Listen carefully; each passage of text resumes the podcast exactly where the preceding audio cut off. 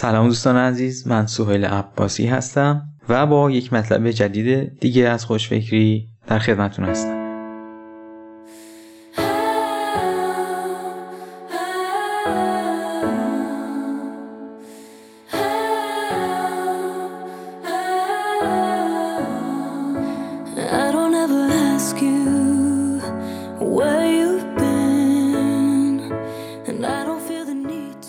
عنوان این مطلب هست چگونه برندهای با ارزش و هدفمند برای توسعه کسب و کار و رسیدن به موفقیت تجاری بسازیم؟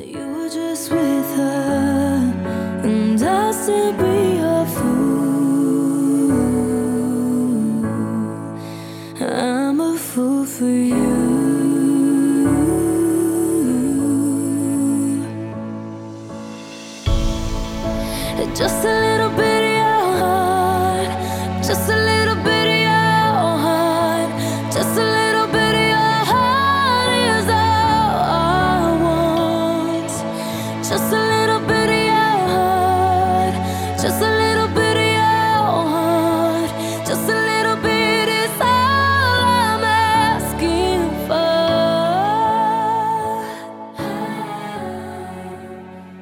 دوستان هرگاه یک کسب و کار نوپا به نقطه می‌رسه که از نظر مالی موفقیت هایی به دست میاره و کم کم به سمت رشد و سوددهی بیشتر و بیشتر حرکت می‌کنه و برندش در میان مخاطبانش جا افتاده تر میشه مدیران اون دوچار این وسوسه میشن که کسب و کارشون رو توسعه بدن و کانال های جدید درآمدزایی ایجاد کنن.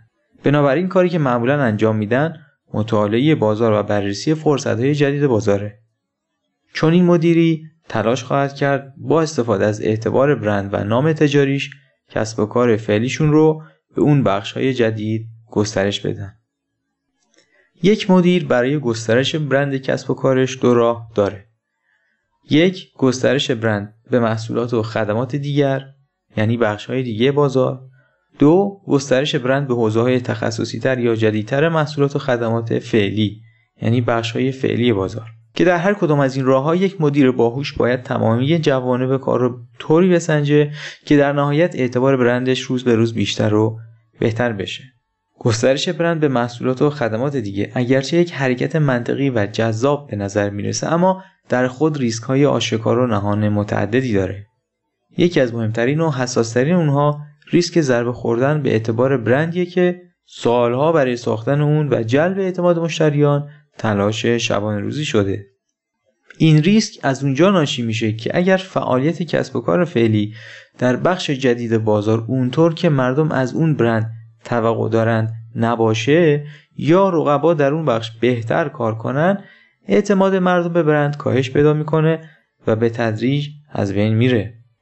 بدیه این اونه که این اثرگذاری بر روی کل برند خواهد بود و حتی ممکنه بخش های قبلی بازار که برند در اون خوب کار کرده رو نیز تحت تاثیر منفی قرار بده. برای مثال بیاید برند دیجیکالا رو دقیق تر بررسی کنیم. دیجیکالا که از سال 85 شروع به کار کرده در یکی دو سال اخیر داره به سرعت به سمت موفقیت و سوددهی خوب حرکت می‌کنه. عوامل متعددی در رشد این کسب و کار اینترنتی تاثیر داشته. جدای از استراتژی های هوشمندانه مدیران و فعالیت های کارکنانش یک رشته عوامل خارجی دست به دست هم دادن که دیجیکالا به اینجایی که هست رسید. عواملی مانند پایین اومدن هزینه اینترنت و بالا رفتن میزان نفوذ اینترنت در مردم بالا رفتن اعتماد مردم به تجارت الکترونیکی ورود گوشی های متنوع هوشمند به بازار و غیره. نباید از یاد ببریم که بخش اول نام دیجیکالا یعنی دیجی اشاره به کالاهای دیجیتال داره. و به این ترتیب انتظار اونه و به این ترتیب انتظار اونه که چون این کسب و کاری کالاهای دیجیتال ارائه کنه.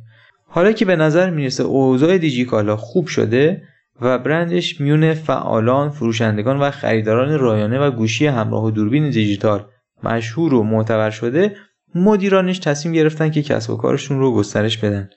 یک بخش از این گسترش اضافه کردن واحدهای جدید سازمانی و افزایش نیروی انسانیه. اخیرا اونها تصمیم گرفتن که پا رو از حوزه رایانه و گوشی فراتر بذارن و وارد بخشهای دیگه بازار مانند لوازم خانگی، محصولات آرایشی بهداشتی، اپتیک و نجوم و غیره بشن. همونطور که گفته شد، این کار ریسک زیادی در خود داره چرا که اگه دیجیکالا نتونه در این حوزه های جدید در سطحی از انتظار که در مشتریان حوزه رایانه و گوشی ایجاد کرده فعالیت کنه آنگاه اعتماد مشتریان در این حوزه ها دچار خدشه خواهد شد و تجربه کاربری بعد اونها در ذهنشون در میون دوستان آشنایشون به کل برند دیجیکالا و همه حوزه های دیگر کاری اون گسترش پیدا خواهد کرد. ممکنه اینطور به نظر بیاد که احتمال اینکه دیجیکالا در این بخش های جدید دچار مشکل بشه خیلی کمه اما باید اشاره کنم که بسیاری از کسب و کارهای بزرگ جهان هستند که با گسترش برندشون به این روشی که دیجیکالا انجام داده اعتبار برندشون به شدت ضربه خورده متاسفانه رویای آمازون ایران شدن و همه چیز بودن برای همه کس رویایی است که بسیار خطرناکتر از اونیه که به نظر می‌رسه. قصد دارم بگم همه ما نقش دیجیکالا رو به عنوان سایتی برای فروش کالاهای دیجیتالی مانند موبایل و لپتاپ و دوربین و لوازم جانبی اونها قبول کردیم. از اونجایی که دیجیکالا این نقش رو بارها و بارها خوب اجرا کرده اعتمادمون رو به خودش جلب کرده و در ذهن ما برند خوشنامی شده. حالا اگه بخواد وارد حوزه دیگری بشه و کالاها و محصولاتی رو که خارج از حوزه ای هستن که قبلا در اون به خوبی کار کرده و اعتبار کسب کرده بفروشه ما به عنوان مخاطب باید درباره اون برند دوباره فکر کنیم و ببینیم هدف اصلیش چیه. حالا که از حوزه دیجیتال خارج شده باید بگردیم برندش رو با یک مفهوم جدیدتر گره بزنیم. البته یک اشکال کار اینه که نام برند هنوز کلمه دیجی رو یدک می‌کشه. اشکال دیگه همونطور که گفته شد ریسک بالای این کاره. برای مثال تصور کنید بخش جدید ساعتهای دیجیکالا خوب از آب در نیاد. اون وقت خریداران ناراضیش نه تنها از خرید ساعت از دیجیکالا پشیمان خواهند شد بلکه به طور کلی از خرید هر چیز دیگه از دیجیکالا منصرف و پشیمون خواهند شد و درباره اون تجربه بعد با دوستان و آشنایانشون صحبت خواهند کرد. مغز انسان این گونه است که عادت داره موضوعات رو تعمین بده و راه حلها و افکار ساده و دم دستیتر رو زودتر قبول کنه. خیلی کم کسانی پیدا خواهند شد که در هنگام خرید یک محصول جدید از دیجیکالا مثلا یخچال پس از یک تجربه خرید بد قبلی به خودشون بگن بسیار خوب اشکال نداره. یه ساعت خریدم که بعد از آب در اومد اما این یخچال رو که بخرم مشکلی نخواهد داشت. چگونه می‌توان یک برند را بدون ضربه خوردن گسترش داد؟ راه حل چیست؟ راه حلی که برای برندهای مانند دیجیکالا برای کاهش اون ریسک میشه ارائه کرد گسترش برند از طریق ایجاد برندهای جدیده. بنابراین اگر برند جدید به هر دلیلی ضربه بخوره تأثیر منفی اون بر روی کل برند اصلی زیاد نخواهد بود و قابل کنترل خواهد شد. توضیح این راه حل با همون مثال بالا اینه که دیجیکالا باید سایتی مجزا رو برای ساعت فروشی راه اندازی می‌کرد که در اون به صورت تخصصی فقط ساعت فروخته می‌شد و محتوای آموزشی متنی ویدیویی مرتبط با ساعت هم تولید می‌کرد. در کنار اون نام دیجیکالا رو به عنوان برند پشتیبان مطرح می‌کرد تا به مشتریان احتمالی اطمینان خاطر بده که انتظاراتشون برآورده خواهد شد. به این ترتیب کسانی که می‌خواستن ساعت بخرن اولین منبعی که به ذهنشون می‌تونست خطور کنه اون برند فروشگاه آنلاین جدید بود. به همین ترتیب برای لوازم خانگی لوازم آرایشی محصولات آموزشی غیربرقی و غیره. یک مثال دیگه افتخیز ریکا. به عنوان یک مثال دیگه در خارج از حوزه فناوری اطلاعات می‌توان به برند ریکا اشاره کرد. شرکت داروگر که سالهاست برند ریکا رو به عنوان مایع ظرفشویی ارائه می‌کنه در نظر بگیرید. زمانی بود که ریکا اونقدر محبوب شده بود و اونقدر مردم از اون راضی بودن که بسیاری از مردم همه مایه های ظرفشویی رو هم به نام عمومی ریکا میشناختند. پس از مدتی که رقبای داخلی مانند گلی محصول شرکت پاکسان و خارجی مانند پریل محصول شرکت هنکل وارد بازار ایران شدن میزان فروش ریکا افت کرد. مردم حالا دیگه گزینه های بیشتری در اختیار داشتند که امکانات بهتری به اونها می‌داد. از جمله ضرر کمتر پوست دست غلظت بیشتر و قدرت پاککنندگی بالاتر.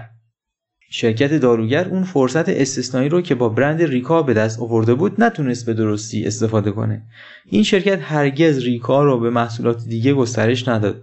مثلا مایع سفید کننده ریکا مایع دستشویی ریکا شیشه شوی ریکا و غیره. در عوض از نام داروگر یعنی همون برند اصلی برای محصولات دیگهش استفاده کرد. مثلا مایع دستشویی داروگر شیشه داروگر نرم کننده لباس داروگر و غیره. که با این کار کل اعتبار برندش رو در معرض این ریسک قرار داد که مثلا یه خریدار ناراضی که ممکنه تنها یک محصول کوچک با برند داروگر رو خریده باشه به اطرافیانش بگه داروگر خوب نیست. داروگر پس از مدتی نوآوری های به کار رفته در مایه های زرشویی رقبا رو وارد ریکا کرد و اونها رو کپی کرد. در اون تغییراتی داد فرمولاسیونش رو بهتر کرد و تلاش کرد با غلیظتر کردنش اون رو مغروم صرفه کنه و چند کمپین تبلیغاتی رو هم به راه انداخت. با این کارها جایگاه ریکا کمی بهتر شد اما هرگز به اون جایگاه اصلی و بیرقیبش در گذشته باز نگشته است. ساختن برندهای با ارزش طوری که بتونن موجب بالا رفتن اعتماد مردم و در نتیجه افزایش سوددهی و حرکت به سمت موفقیت و شهرت بشن نیازمند پژوهش مطالعه هوشیاری خلاقیت خوشفکری و داشتن دیدگاهی فراتر از بخشبندی جغرافیایی جنسی سنی یا اجتماعی مخاطبان داره.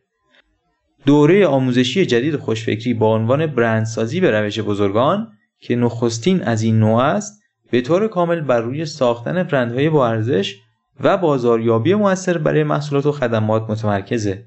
این دوره آموزشی نتیجه ماهها پژوهش در بازارهای داخلی و خارجی و مطالعه و تحقیق درباره برندهای معتبر و فراز و فرود اونهاست. پایه علمی اون فعالیت های استاد دانشگاه هاروارد آقای کلیتون کریستنسن ایشون که خود زمانی کسب و کار خودشون رو داشتن تئوری های انقلابی و مهم در زمینه مدیریت کسب و کار برندسازی و نوآوری دارند که بسیار از شرکت های معتبر دنیا از اینتل و گوگل گرفته تا رستوران ها و فروشگاه های زنجیره و غیره از نتیجه فعالیت ایشون در بازاریابی، برندسازی و بهبود کسب و کارشون استفاده می‌کنن.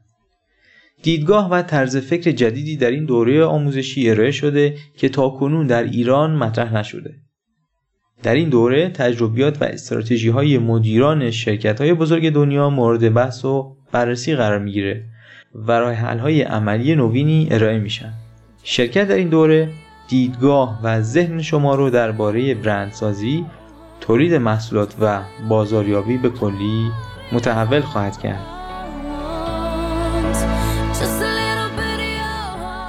دوستان شما چه فکر می‌کنید؟ لطفا نظراتتون رو با من و دیگر خوانندگان خوشفکری در میون بذارید. من سهیل عباسی هستم و شما اجرای صوتی یک مطلب جدید رو از خوشفکری شنیدید. تا درودی دیگر بدرود